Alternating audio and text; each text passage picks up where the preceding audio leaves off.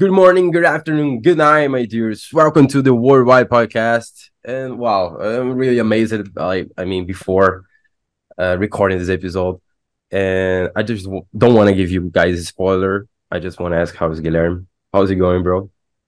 Okay, no spoiler. no, yet. no spoiler. Not saying which episode is it. I, I mean, you guys already know because you're here. Listen to it. title, but now you'll know the second time. Yeah, Um, exactly.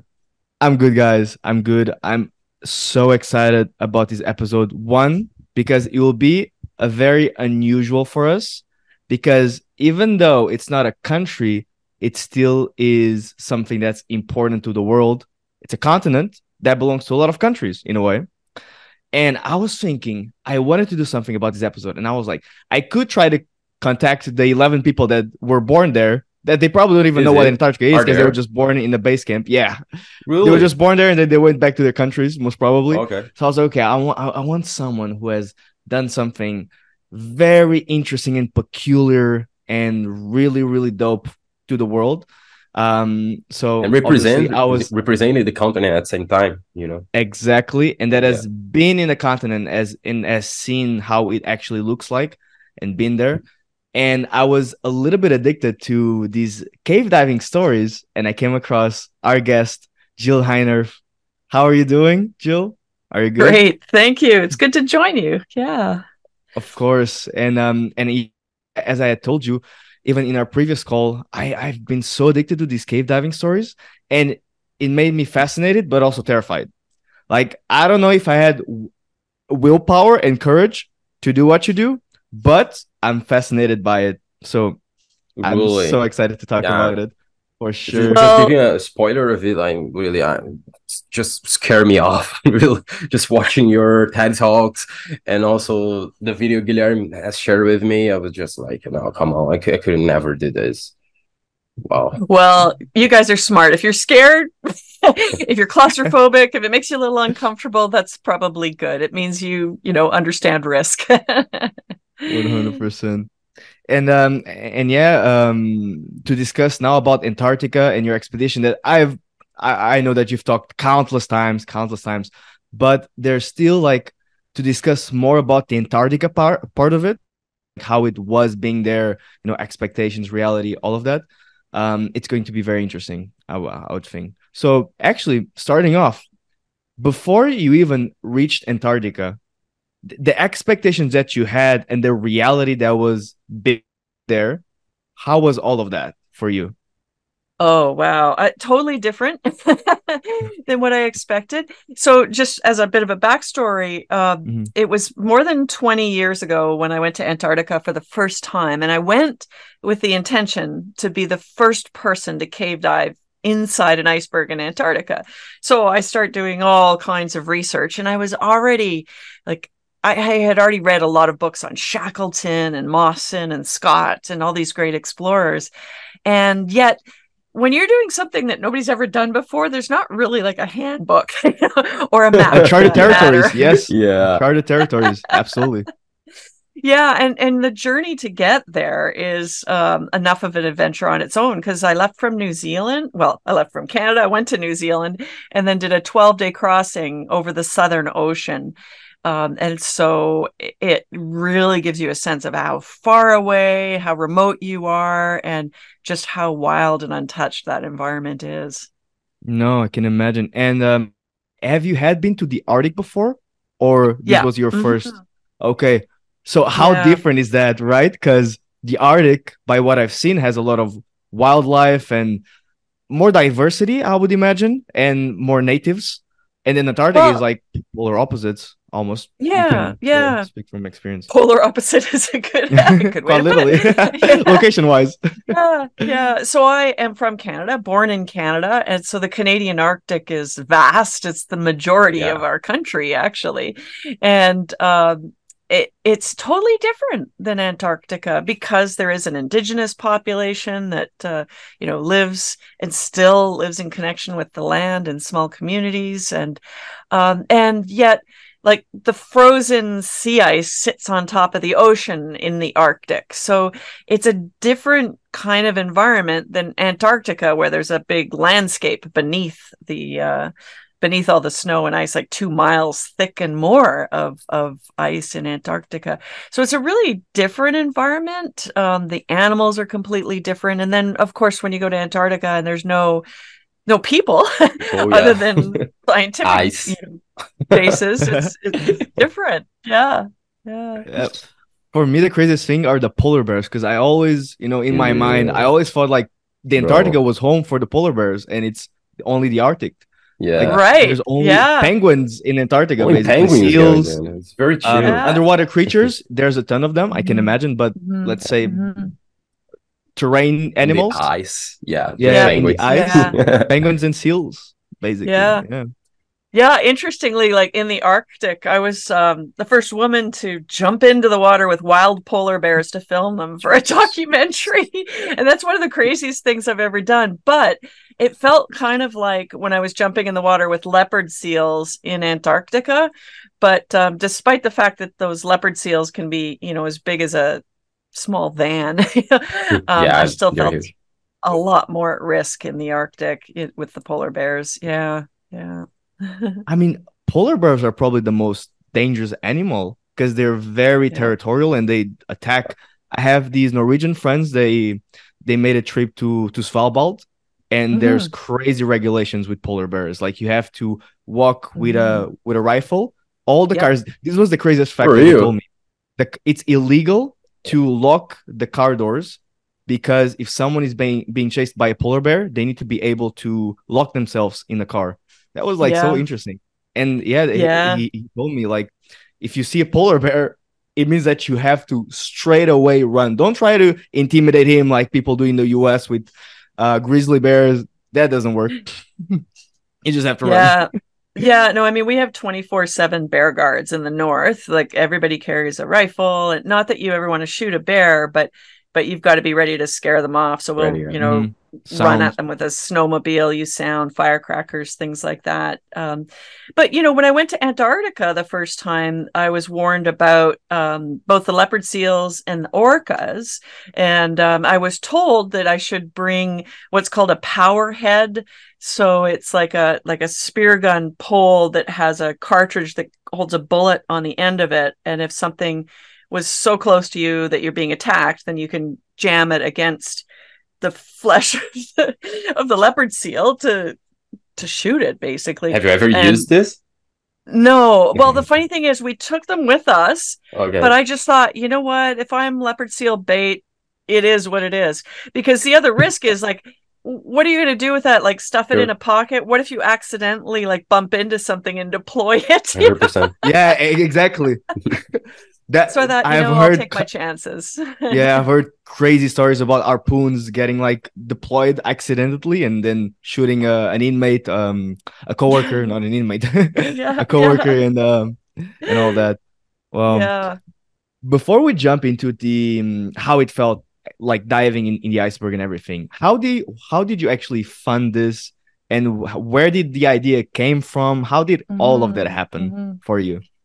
Well, my colleague Wes Skiles and I were like both just fascinated with Antarctic exploration, and we wanted to find a way to do a project there because we're both underwater filmmakers and good storytellers, and and we also had the opportunity at the time um, to pitch a story to National Geographic for a, a film and magazine article, and um, so our original thought was that we were going to pitch a story to basically follow in Shackleton's footsteps from New Zealand to Antarctica and and try and sort of mirror some of his you know exploration feats Mhm. but a hundred years after his work. Uh, but as we were starting to think of ideas and and developing scripts and things like that then the largest iceberg in recorded history broke away from the Antarctic ice shelf from from the Ross ice shelf, and uh, and that's when I said to Wes, I'm like, oh, this is the story: climate change, sea level rise, and interestingly, so this would have been in the year 2000, but interestingly, at the time, as I Oh, wrote the 20 years ago. for yeah, More yeah, I wrote yeah.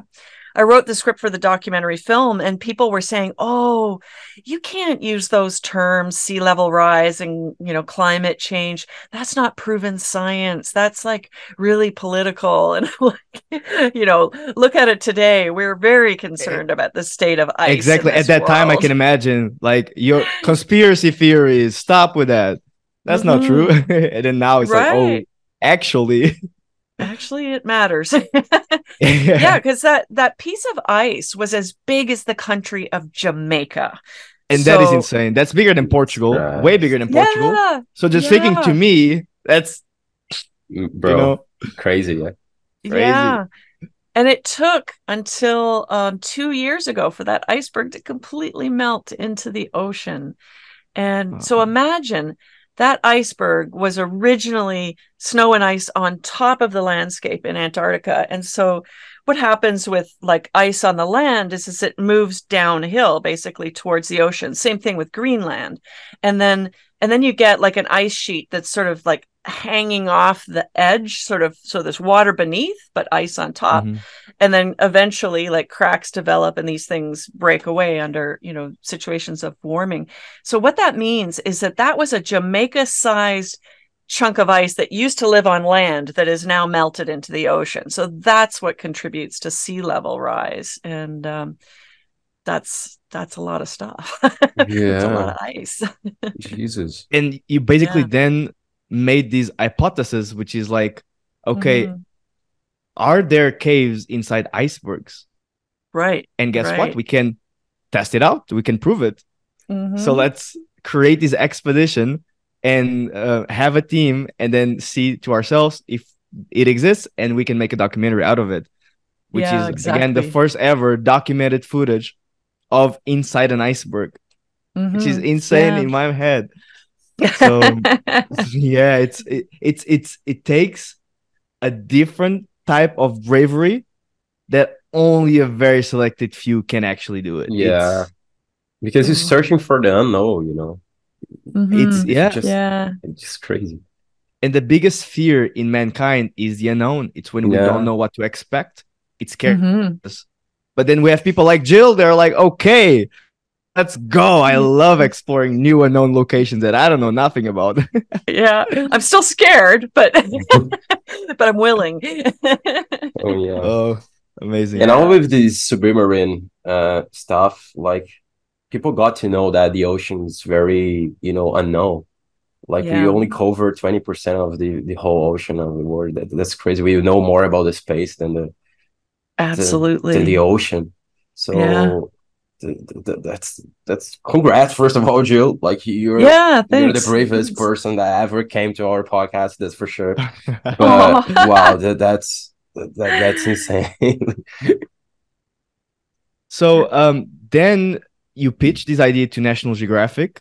Were Mhm. they hesitant? Hesitant because again, this was never done before. Maybe like, okay, we're just gonna waste money and then there's no caves. How was that I whole was to Yeah. convince them that yeah convincing wise?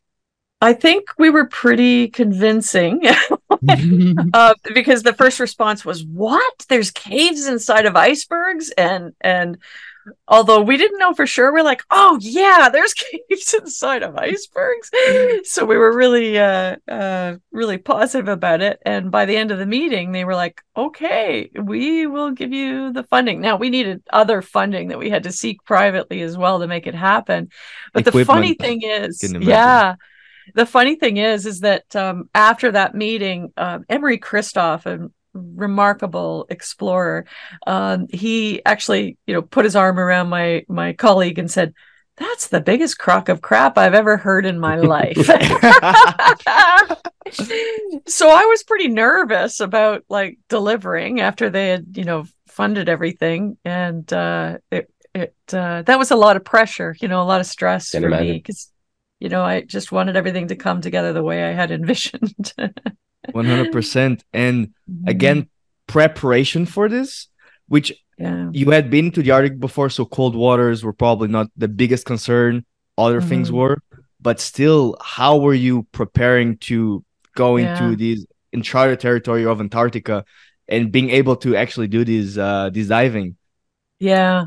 There was a lot of uh, a lot of training and prep. I mean, the first thing we had to do is get permits, and and I know you mentioned mm-hmm. earlier that Antarctica really represents many countries because it's sort of divided up into a pie yeah. shape, and and different different countries um, sort of have. Um, uh, like authority over their little slice of the Land pie where they yeah where they do their research so i first applied to the um, united states um, uh, scientific foundation that was responsible for those permits. And I told them that I was going to use rebreathers, this very advanced form of life support equipment to do the diving.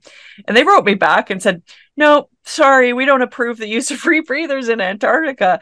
Um, not only will we not give you a permit, but if anything happens to you, we won't send any Coast Guard assets or anything to help you out you know, you're going to have to get a permit somewhere else. So I ended up getting the permit from New Zealand. They were like, "Oh yeah, no problem." Didn't um, even ask questions. They're like, "Here, rebreathers. Here's the the paperwork. Let's do it."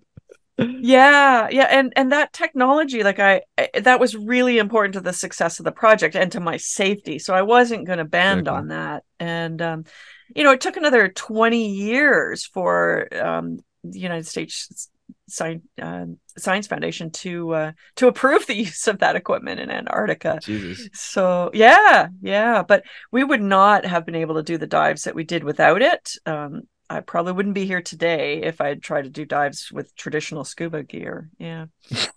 in Antarctica, and at that yeah. time, especially 2000, yeah. the yeah. how the technology evolved from 2000 to mm-hmm. 2023 just you know yeah. way bigger wave than obviously like 70s to mm-hmm. to 90s and whatever like doing mm-hmm. one of the most important dives in history i'm gonna say it with that level of equipment and antiquity right because it's old yeah. stuff now mm-hmm. it's so impressive it's really really impressive yeah but, i mean the gear yeah. is oh sorry yeah i was gonna say the gear is go, kind go, of go, like what you'd wear for um, a spacewalk. It's the same technology. Oh, really? So you're wearing a dry suit um, that so you're basically sealed away from the environments. Now you're not warm, but you know you you can tolerate it. So you have a lot of layers of undergarments underneath. So you're you know huge with all these layers. Um, but then the actual like life support equipment, uh, basically every breath that I exhale, rather than making bubbles and losing gas to the environment, I'm actually recycling that gas. So I'm removing carbon dioxide from the mixture, adding little additions of oxygen to make up for what my body's metabolized, and then continuing to sort of recycle that gas. So it's exactly the same thing that someone you know uses in their spacesuit um, if they're doing a spacewalk mm. at the international space station and um, yeah and back in those days uh, it, it was quite new that technology and i was really at the cutting edge of of that. And since that time uh, a lot of other people are now doing rebreather diving. It's definitely you know rising in popularity and use in scientific diving and commercial diving operations as well.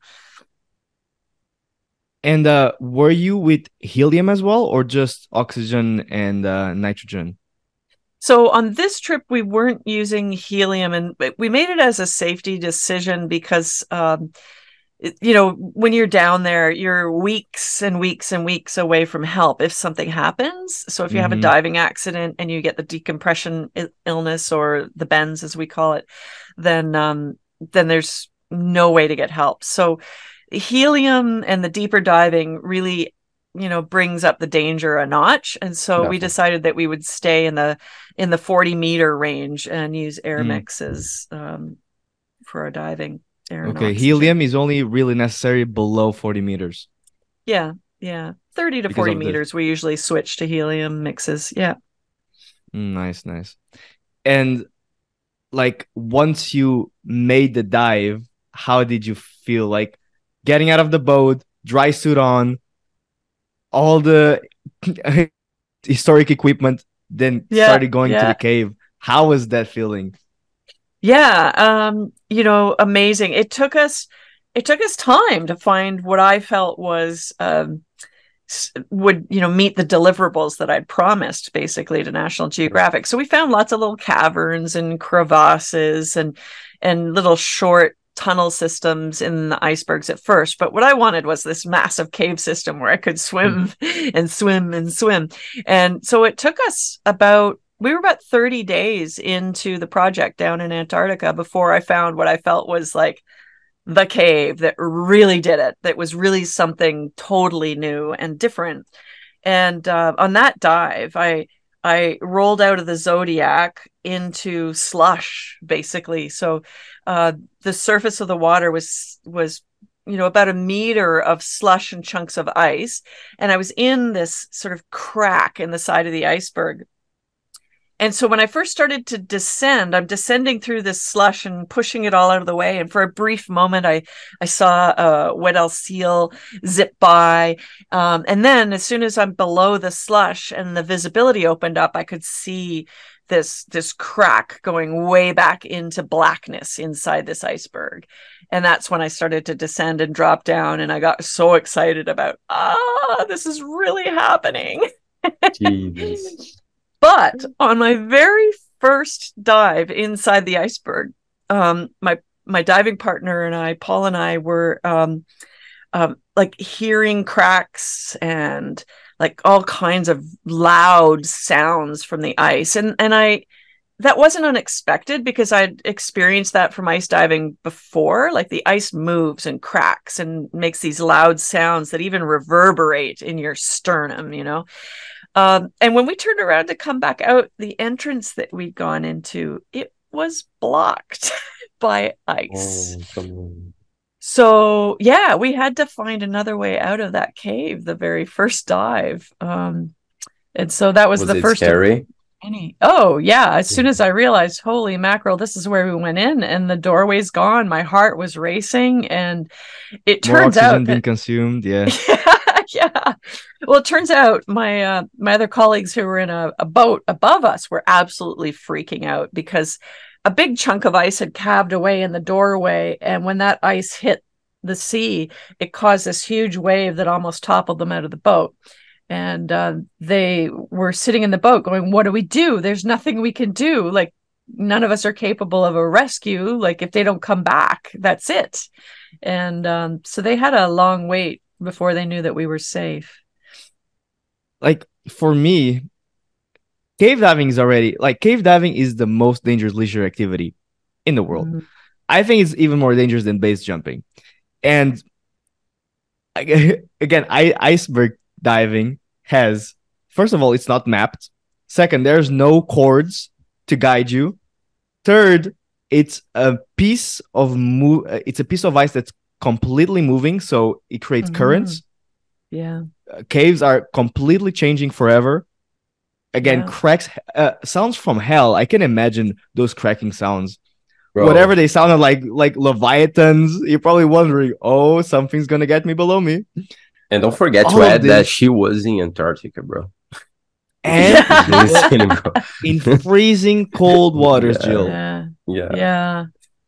Well, I mean, it, I knew that what we were going to do was incredibly dangerous. I mean, just getting there, I knew we were taking a lot of risks just crossing the southern ocean for 12 days but um but i actually wrote letters to my family before i left and it was just everything that i you know would have wished i would have said if i didn't return home safely so the mm-hmm. letter was just basically like don't open this unless i don't come home yeah yeah yeah, uh, yeah. That, that's awesome yeah. no that's awesome and um and, and yeah once you actually reach that cave that you always wanted. Uh, mm-hmm. I saw a clip of the of the crustaceans and the wildlife that you recorded. Amazing stuff. Yeah, it, it, that was incredible to find an ecosystem, you know, that nobody really even knew existed underneath the ice. There's a lot of life and color on the seafloor in Antarctica, and um, just because it's cold doesn't mean there's not a lot of life. Mm-hmm and and yeah, it must be a different type of fulfillment to again discover new species, help advance science. It's interesting because I also wanted to talk about this how you switched careers. Um, mm-hmm. We had a, a, similar topic in our previous episode of. Tanzania. Um, and for you, you know, now being a scientist and before, you know, doing office work and now you're here in Antarctica looking at a species that was never seen before by any human and you're like I've covered this and I've advanced science just by recording these species and knowing yeah. more about this ecosystem and biome of Antarctica. So yeah, I mean my my first career in life, I had an advertising agency in Toronto, so I'm an artist and um, okay. um, yeah creative creative professional and you know a couple years into my career i was i was teaching scuba nights and weekends as my hobby and i was sitting at my drafting table just going you know i love the creative process i i i love making art um, but I want to do this underwater. So I needed to find a way to advance a career as a creative professional underwater. And uh, so it was a big, you know, big shift. But but now I, I get to I get to dabble in a lot of different sciences and and I become the eyes and the hands of a scientist that can't go to a place that I can get to. So it's it's exciting. It means a lot of collaborating. Mm-hmm. And um, what made you switch careers? I I can imagine like you sitting at your agency at the desk and just like one day you were like, I need to go something more than this, something more yeah. exciting, adventurous. What made you like click? Yeah. Yeah, I mean, more than anything, it was just that I I don't like being indoors, and so she doesn't like being indoors. Bro. Yeah, no, I mean the the um my office just yeah, felt like it was closing in on me. It's it's it's funny because people look at caves and they're like, oh my god, I'm so claustrophobic looking at what yeah, you do. Type of an office. Um, right, but it's my office that made me feel claustrophobic, and um, yeah it, it, was it's hard when you you know i had a successful career i had a great business um, but it, it, it's hard to leave that behind and i literally yeah. sold everything i owned i i walked away from the business i moved to the cayman islands to start my career in diving and and it was like starting over again and and the the ramp up to that took a couple of years and and a lot of anxiety and stress but as soon as i'd done it as soon as I'd gotten rid of everything that I owned and I was down in in the Caribbean, it was like, ah, I did the that's right thing. I'm so happy, you know. Oh, that's yeah. that's the best feeling ever, you know. Mm-hmm. Just being mm-hmm. happy doing yeah. what you what you love or you're meant to do this. Pursuing and passion. Pursuing passion truly. Yeah. And um and risk has to come with it, which scares mm-hmm. people, of course.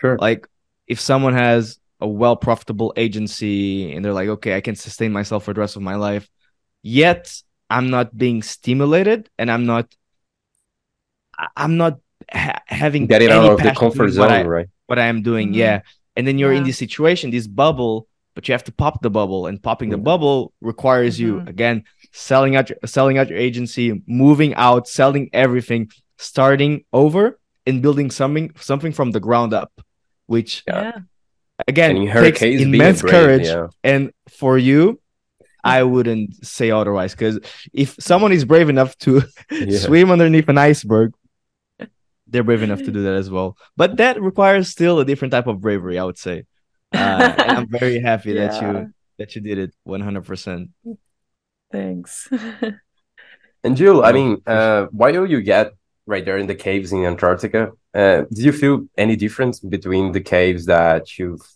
had explored before? Oh the, yeah. What was the main difference? Like you just yeah check it. You know, out. it's it's funny because most people they hear about the the sport of cave diving and they go, oh, like so you're swimming through wet rocks, right? And it's amazing how different caves are around the world um, in different locations. Like here uh, in canada where i live um, i'm exploring canada's longest underwater cave system and it's in fresh water. Um, and yet it's really full of life. Um, it, it's an amazing freshwater cave but i've never seen anything like that anywhere else in the world. But other caves that i dive in are in the sea or sometimes they're even on land and I can go in through a hole on land and swim underground and exit in the ocean. So sometimes we have both freshwater and saltwater in one cave. And it's amazing the differences. But but these caves are kind of like museums of natural history you know they they can tell us things scientific um, investigations. Like we can learn about uh, earth's past climate. We can learn about the biology um, interesting forms of life that have never seen the light of day. Um, and then even some caves are cultural repositories where ancient civilizations have left behind um, remains and artifacts that we explore and document as well. There was yeah there was these um when i was in brazil it was just um a couple weeks ago i was i wanted João to be prepared for this episode because he hadn't heard that many stories about cave diving and we saw this film which was Oh. exactly what you explained the Yeah. film was not good but Yeah, it was wasn't demonstrating these indigenous grounds underneath a Mm. cave um an underwater cave Mhm. and uh and yet they also entered through a hole Yeah. uh on terrain and then they dived underneath and then they exited on the ocean so it was Yeah. like all this formation with these um yeah again these artifacts and these uh, again architecture in a way under Mhm. underneath this Mhm. cave where people used to live and now it, it Mhm. was submerged in, in water because of rising sea levels and um and all of that so watching that film was absolutely fascinating even though it was not good it was Yeah, I mean, I mean, the caves and also the, the history bit uh, about the caves, they're they were Mhm. actually good.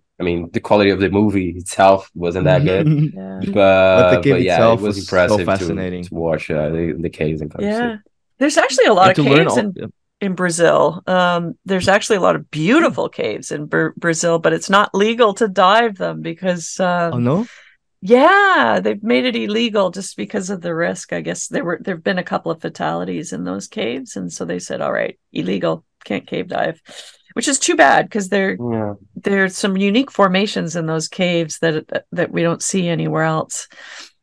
Mhm. do they have the the signs i, I know that the very popular sign of like don't enter with the grim reaper uh Yes. do the illegal caves have those signs or only the legal caves have it with the gates as well Uh, I think there are actually signs in in the Brazilian caves as well. Yeah, because I know some people that went and explored those 20, 25 years ago before they were made illegal, and they were they were hoping Yeah. to set it up for for yeah. The. Brazil government just make it hard for everyone, not only for us, Yeah. but to everybody who wants to come. Yeah.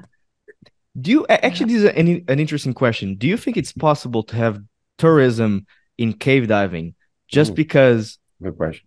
you Mhm. require so much prior Mm-hmm. knowledge and experience to be able to cave dive and most people don't understand it they think okay Right. i have the scuba diving certificate i can just go inside Mm-hmm. a cave but then they don't understand silting out a cave how to get out of Right. it um you know having too much ego going a little bit more than what you should Mhm. then i can get out now all these currents are a big thing as well from caves um Mm-hmm. yeah do, do you think it would be possible someday Absolutely, it is already. Um, I mean, in the last 20, 30 years, uh, so much has changed within cave diving. It used to be very um, American centric, and people would always go to Florida to train. Uh, but now there's a very active um, and growing uh, tourism business in Mexico, in the uh, Riviera Maya, where people go to just for tourism, but also um, to learn um, cave diving from properly qualified cave diving instructors. So, so you know, 20, 30 years ago, um, you know, when I started, like when I started teaching in the in the 90s, teaching cave diving in the 90s, there weren't that many cave diving instructors. But now, all over the world, we have cave diving instructors, and so people can go to France or go to uh, the Riviera Maya or parts of the Caribbean and Bahamas, um, or or other places to to learn safely with with someone and and uh, do that in vacation time. Yeah. do do they still require the certificate for cave diving or can they just Yeah. go with the oh so they do require Yeah, was- so there's a yeah they can they can earn it um, with an instructor um, in Mexico or Florida or many other places, but yeah, there's a lot of training required beyond Before normal, beyond recreational scuba in order to be ready for a, a cave diving class. Yeah, yeah that was the thing i was mostly asking if, if someone only has the open water certificate yeah. would they still be able to do this type of tourism like if it's Well- highly regulated with Yeah. someone very Yep. experienced in Mm. Mexico, in Mexico, they're well set up. So if you're just a recreational scuba diver, they can take you on what's called a cavern tour. So the difference Okay. between a cavern and a cave is that caves have no light whatsoever. So the cavern is like the doorway where you Ah, can still I see had the no idea. sunlight. Yeah. okay, yeah. Yeah. So they can do like a little bit of education and then take you on a cavern tour, but you'll always be able to look over your shoulder and see the exit. Um, Hey, yeah. Okay, visibility. We like that. We like that. yes.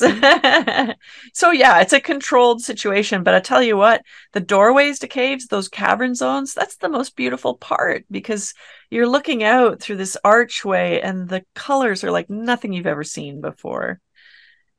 Mm, for sure. And quality differences or qualities that someone should have that are different Mm. from um, recreational diving and cave diving. Because I, I Mhm. imagine you failed a couple students because they didn't have these types of skills.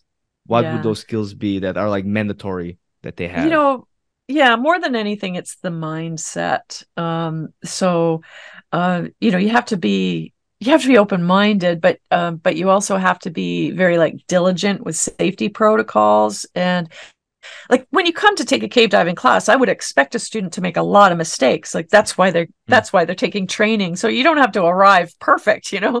Yeah. you're you're in a learning experience. And so like throughout the cave diving training process we just give someone more and more complex problems to deal with until we're convinced that that they can keep their cool in the biggest emergency so um Yeah. we just need to be confident that they're capable of self rescue and that they're capable and and uh, willing to do a buddy rescue if it's if it's ever needed.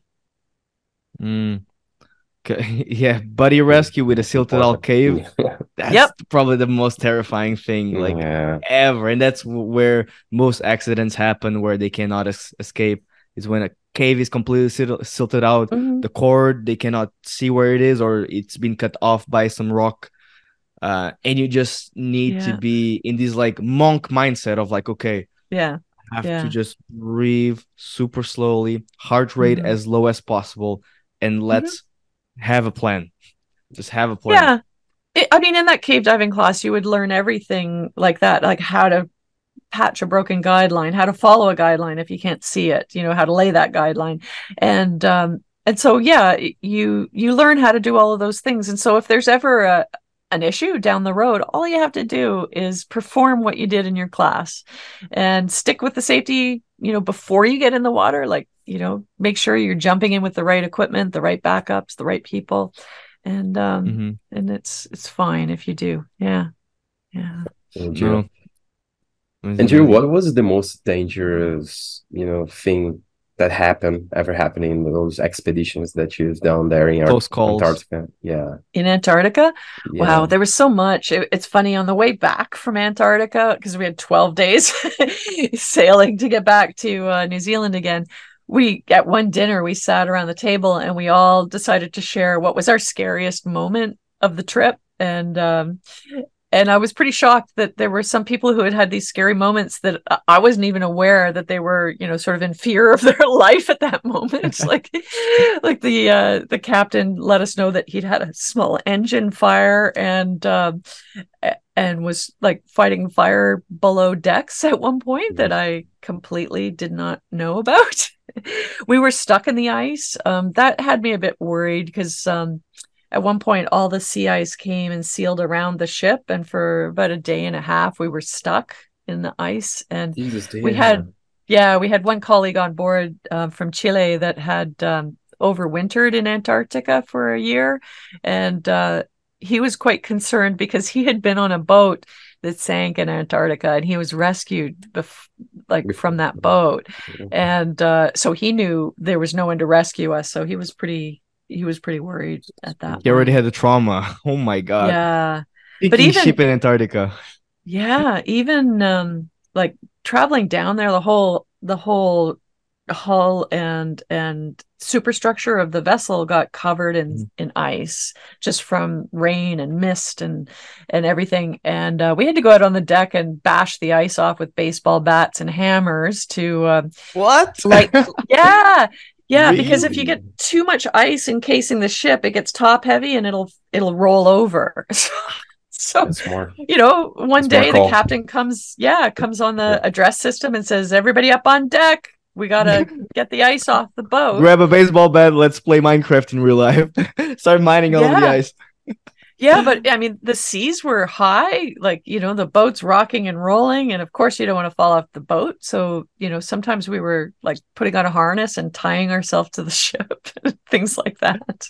And it took a day and a half for you know people found you there. How how was it like? Uh, no, no, there there was no rescue. Um, the ice just broke up, so we kept Okay. using. Yeah, we had um two small zodiacs, and so we were trying to pry kind of a hole in the ice and move the ice with the zodiacs, and we had a helicopter that was like heading forward to see where the open water was, and and we were aware that. Even though we were locked in the ice, we were drifting with the ice. So we were drifting I got you. northward, Okay. kind of away from our ultimate destination. Um, It's just scary. but yeah, we just kind of got lucky. yeah. And um, again, just going back a little bit with the currents, because I know Antarctica is very windy, and the currents are all over the place. Uh, They're Mhm. almost like a wheel, a wheelwurf, uh, and it's very hard to calculate the currents. Which is Yeah. from other cave diving experiences, you can kind of see, okay, these day kind of Mhm. know where it goes, but when you're in Antarctica, you don't know, you don't Mhm. know, you don't know how is Yeah. that dealing with the currents. Yeah, you're absolutely right. So the ice is moving. And Mhm. so like it doesn't, you know, like when you're when you're anchored up beside something the size of Jamaica, you you don't realize that you're moving. You know, like you feel stationary because you and the dive site are moving. And uh, but you're getting a lot of current from that. You're also getting currents from fresh water melting into seawater, and they're different densities, and so and also different temperatures. And so you get these vertical currents. Like suddenly you're swimming along, and then you hit a vertical current and you're just dropping, dropping, dropping fast like an elevator, and you have to escape the vertical. Yeah. Yeah. You have to escape that vertical current. Um, so yeah, very, very uncertain. And of course, there's no tide tables that you can refer to down there to even understand the um, the changing tides. Um, so everything was, you know, well, you know, we've got to make a as conservative a plan as possible and know when to turn around. And then based on whatever information we would learn on one particular dive we would sit down regroup and make a new plan to be as safe as possible for the next one. Um, so it really was day-to-day learning. Learning on the spot, Mhm. quite basically. yeah. Yeah. And you, you you still had guidelines to to know how to try to get out of the uh, iceberg Yeah, so we can lay uh, like cave divers have a, a reel. Um, so it's sort of like a fishing reel, but bigger and with heavier line on it. And we run that that string through a cave so that at the worst case scenario, if there's an emergency, if you can't see, you can put your hand around that guideline and follow that as a tactile reference out of a cave. So we can do the same thing in places like Antarctica, but since there's no place to sort of loop the line, um, we can use ice screws, like these titanium screws that we can put into the ice and tie it off to that and create a bit of a, a route so that, that we can retrace our footsteps again. Yeah. how do you screw it Yeah.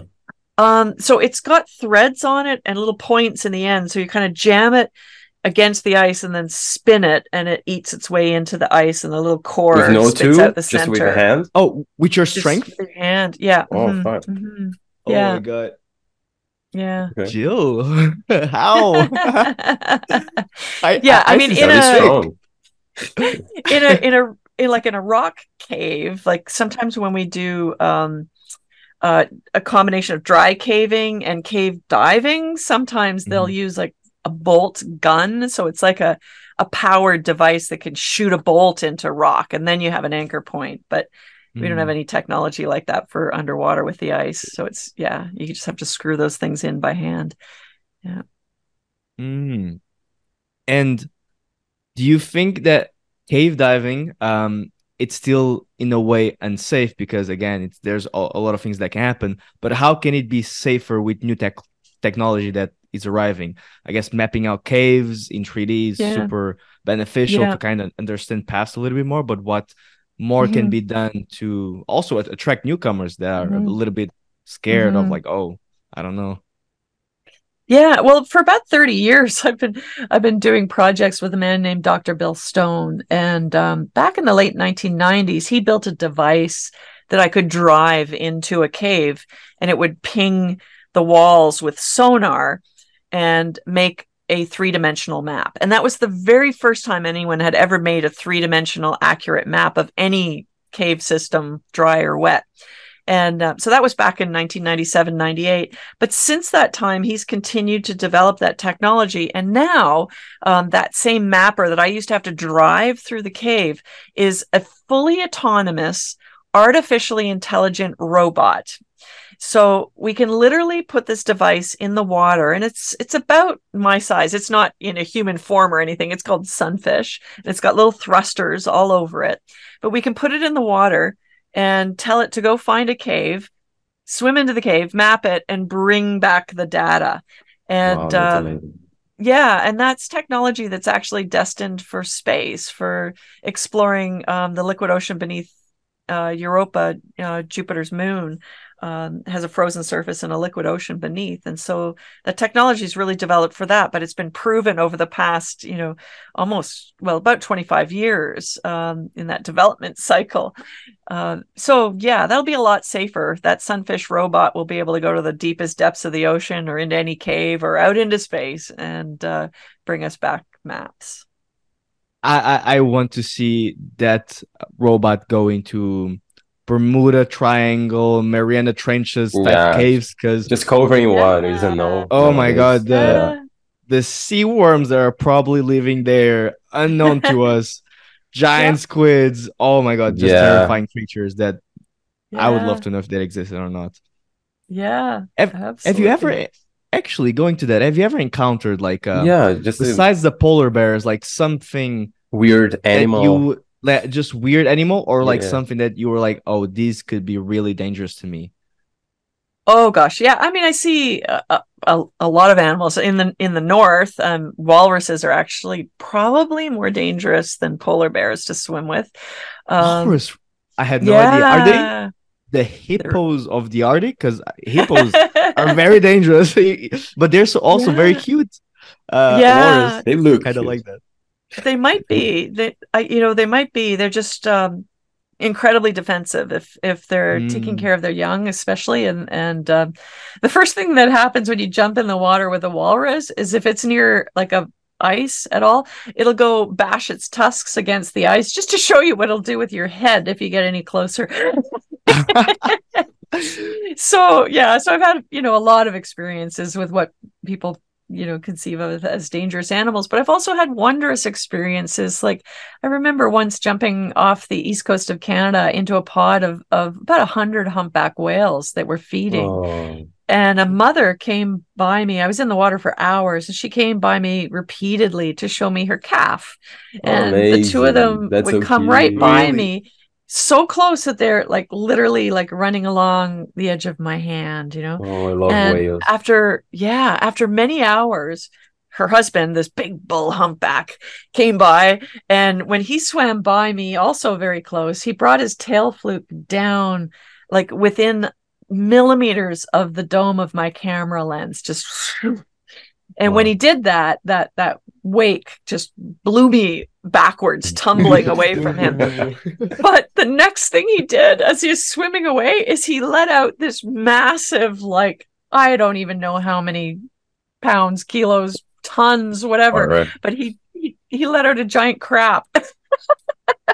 so now I'm swimming through swimming through whale poop and I was just giddy. I was just laughing because I thought, okay, okay, I get it. I get it. I'll get out of the water. I guess I've, I've had my time. Enough. The biggest is poop enough. you ever saw in your life. yeah, yeah. Oh my god, that's amazing. That is great. Cool. uh and um i i did want to ask you about uh s- something again with these creatures because I feel bad how sharks are represented in media and uh, with diving and um, in cave diving. I'm sure you've encountered encountered countless um, types of sharks, and the media Mm-hmm. always portrays. Now it's getting a little bit better, but still with horror films and whatever it is, Yeah. sharks are Just the Our main enemy. representation of sharks. Yeah. and Mhm. and then what it creates is uh these wanting to to to hunt sharks to get them out of their own territory and there's been a Mhm. problem again also with the with the fin soup and all of that just Mhm. reducing shark population to the max how has Yeah. your experience been with sharks and yeah, I love sharks.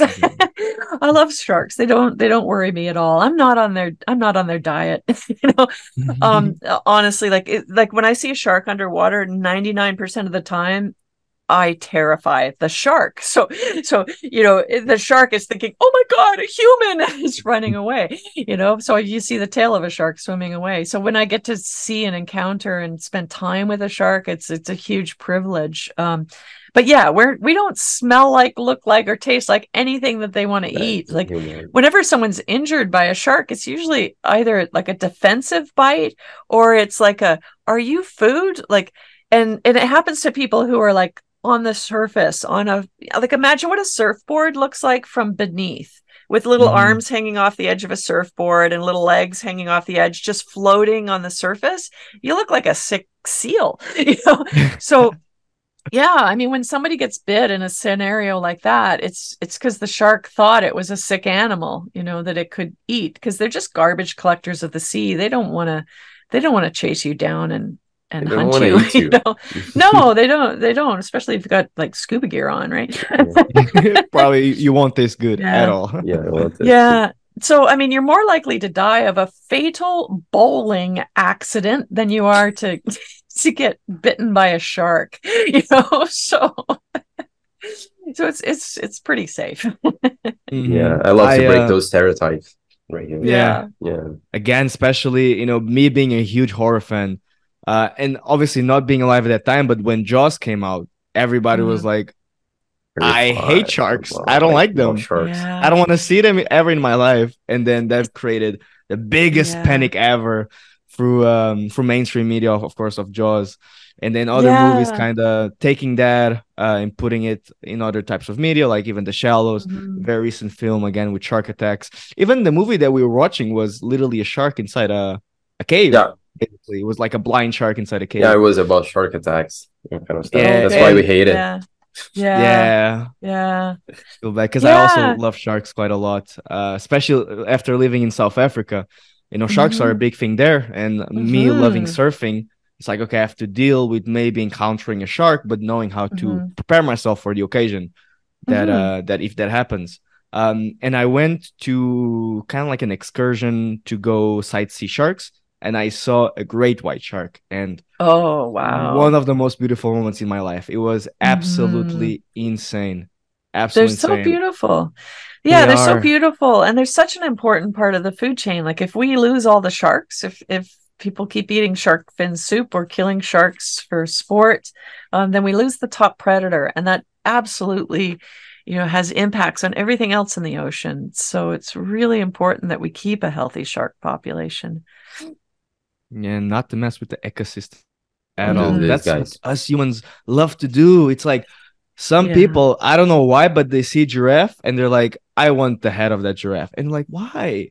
Just let it do its thing, or a lion, Yeah. or whatever it is. Or Mhm. on the other spectrum, which obviously I would feel bad, but it's just how nature works. When you see like a lioness kill a gazelle or something, and you want Mhm. to try to save the gazelle, but you're like, no, this is just how nature Just- is. Yeah, just let the Mhm. nature go happen, you know. Yeah. Heck is Yeah, I mean, on the one hand, the gazelle family's upset, but on the other hand, the lion lion- family like managed to feed their cubs. Yeah, know? exactly.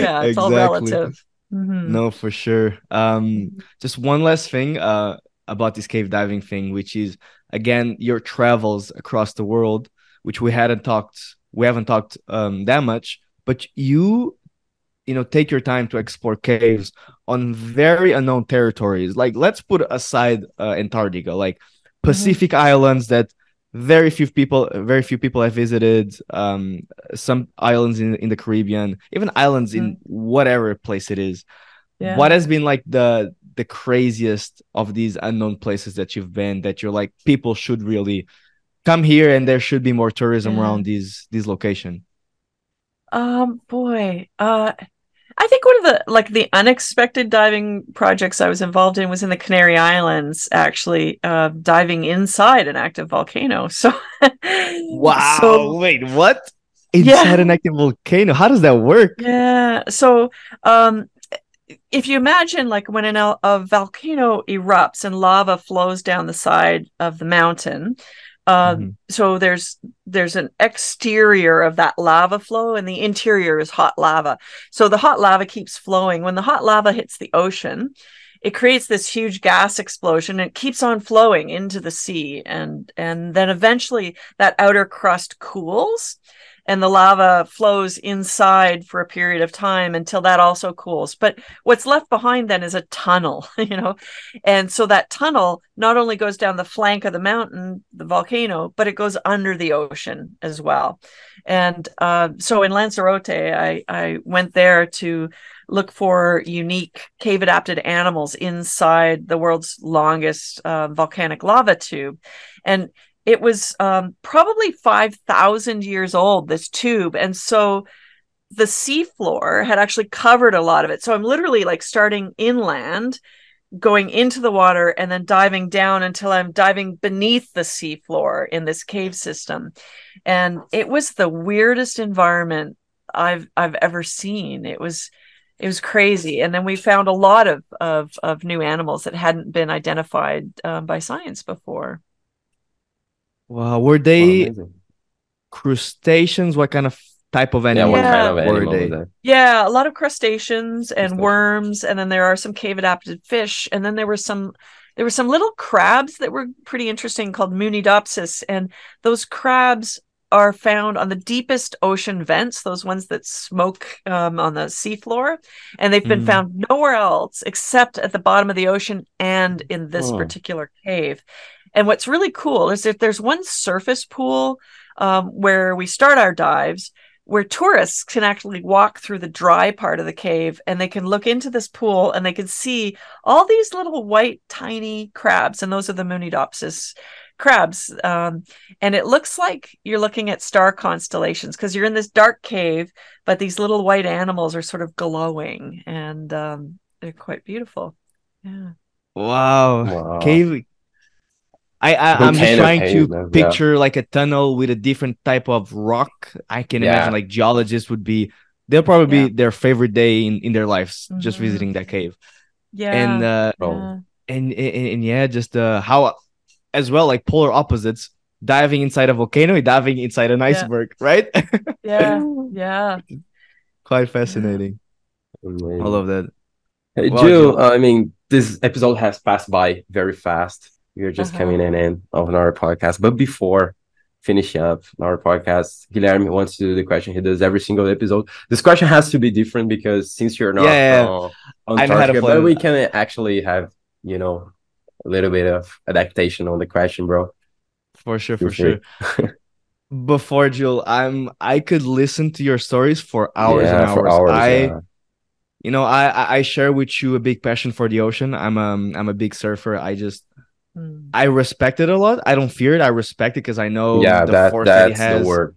We gotta respect the ocean. 100% and uh growing up next to the ocean in portugal south of portugal i'm just i always want to be in it and w- in each country that i that i live in and visit i always want to try to you know Yeah. explore and surf as many places as i can um and uh and it's really nice to talk with someone that has that shared passion so it's a little bit different you know being inside caves but still But still the uh, ocean. 100% we're all water Uh, people Yeah. exactly exactly Yeah. and this year, I'm actually even planning on taking my open water certificate for diving.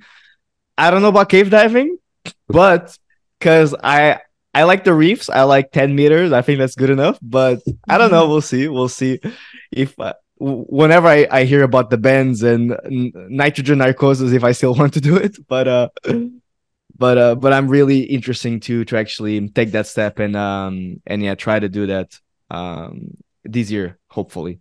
So for sure. Fantastic. And Fantastic. um, yeah, no, please go, please go. Oh, I was just going to say, you know, two of my colleagues on that Antarctica trip surfed. That was one of their goals was that they've surfed in every Oh, every yeah, they've surfed it on every continent in the world, but they hadn't surfed in Antarctica yet, so they made two special designed surfboards and you'll laugh at this because they were they were designed by a, a I guess an iconic surfboard And what about the waves there? Yeah, they they caught some waves. Yeah, but uh, the cool thing is the the surfboards were designed and painted like orcas. And Okay. when the two surfboards came in, like top and bottom, they had the orca patterns on them. And when the surfboards came in, my my partner said to to the, the guy who, who had organized the surfboards, he said, "So how come mine's different than yours?" And he says, "Well, if you look closely, your surfboard is a girl and my surfboard is a boy. So so if we meet a frisky orca, it's gonna go after you. Oh my god, that's amazing. That's that's the biggest flex ever. I surfed Yeah. in Antarctica. yeah. Oh Yeah. my god. That is amazing. wow. And um and yes, our question, which is going to be a little bit different, Yeah. but what is the thing that uh makes you the most proud about having been uh having done this expedition in Antarctica and having been the first person to ever cave dive inside a moving iceberg and the things that you took from that in advancing science and going back to Canada and showing your friends the footage, the documentary that then came out. What did, what was the thing that made you the most proud about all of that experience visiting Antarctica?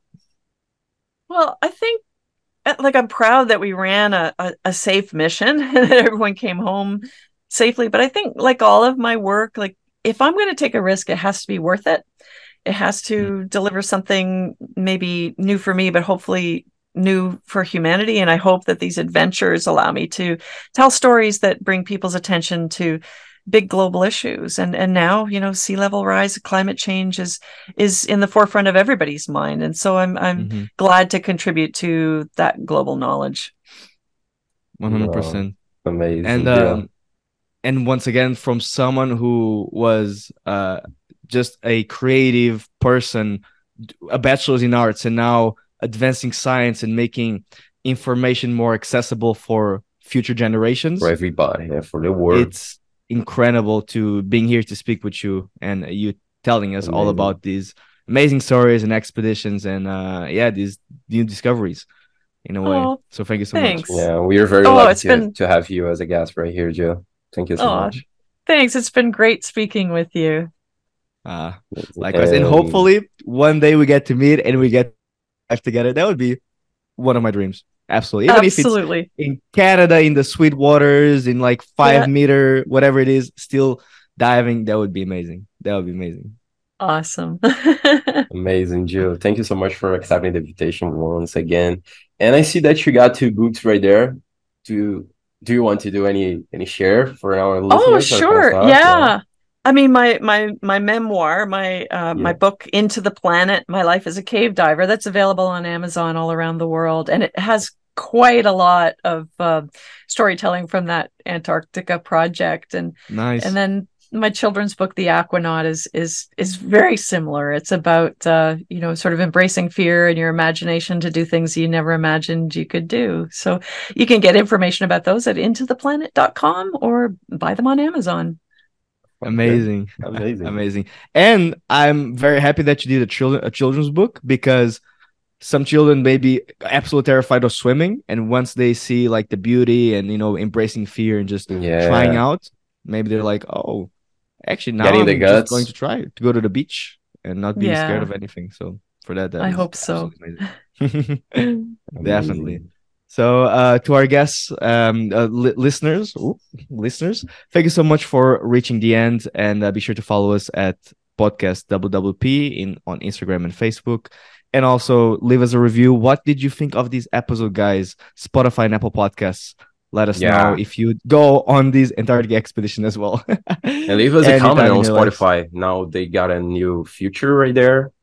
where you can guys just comment about the episode. So, so feel free to to just leave us a comment about this episode. 100%. And see you guys in our next episode in See you guys. next week. Bye bye.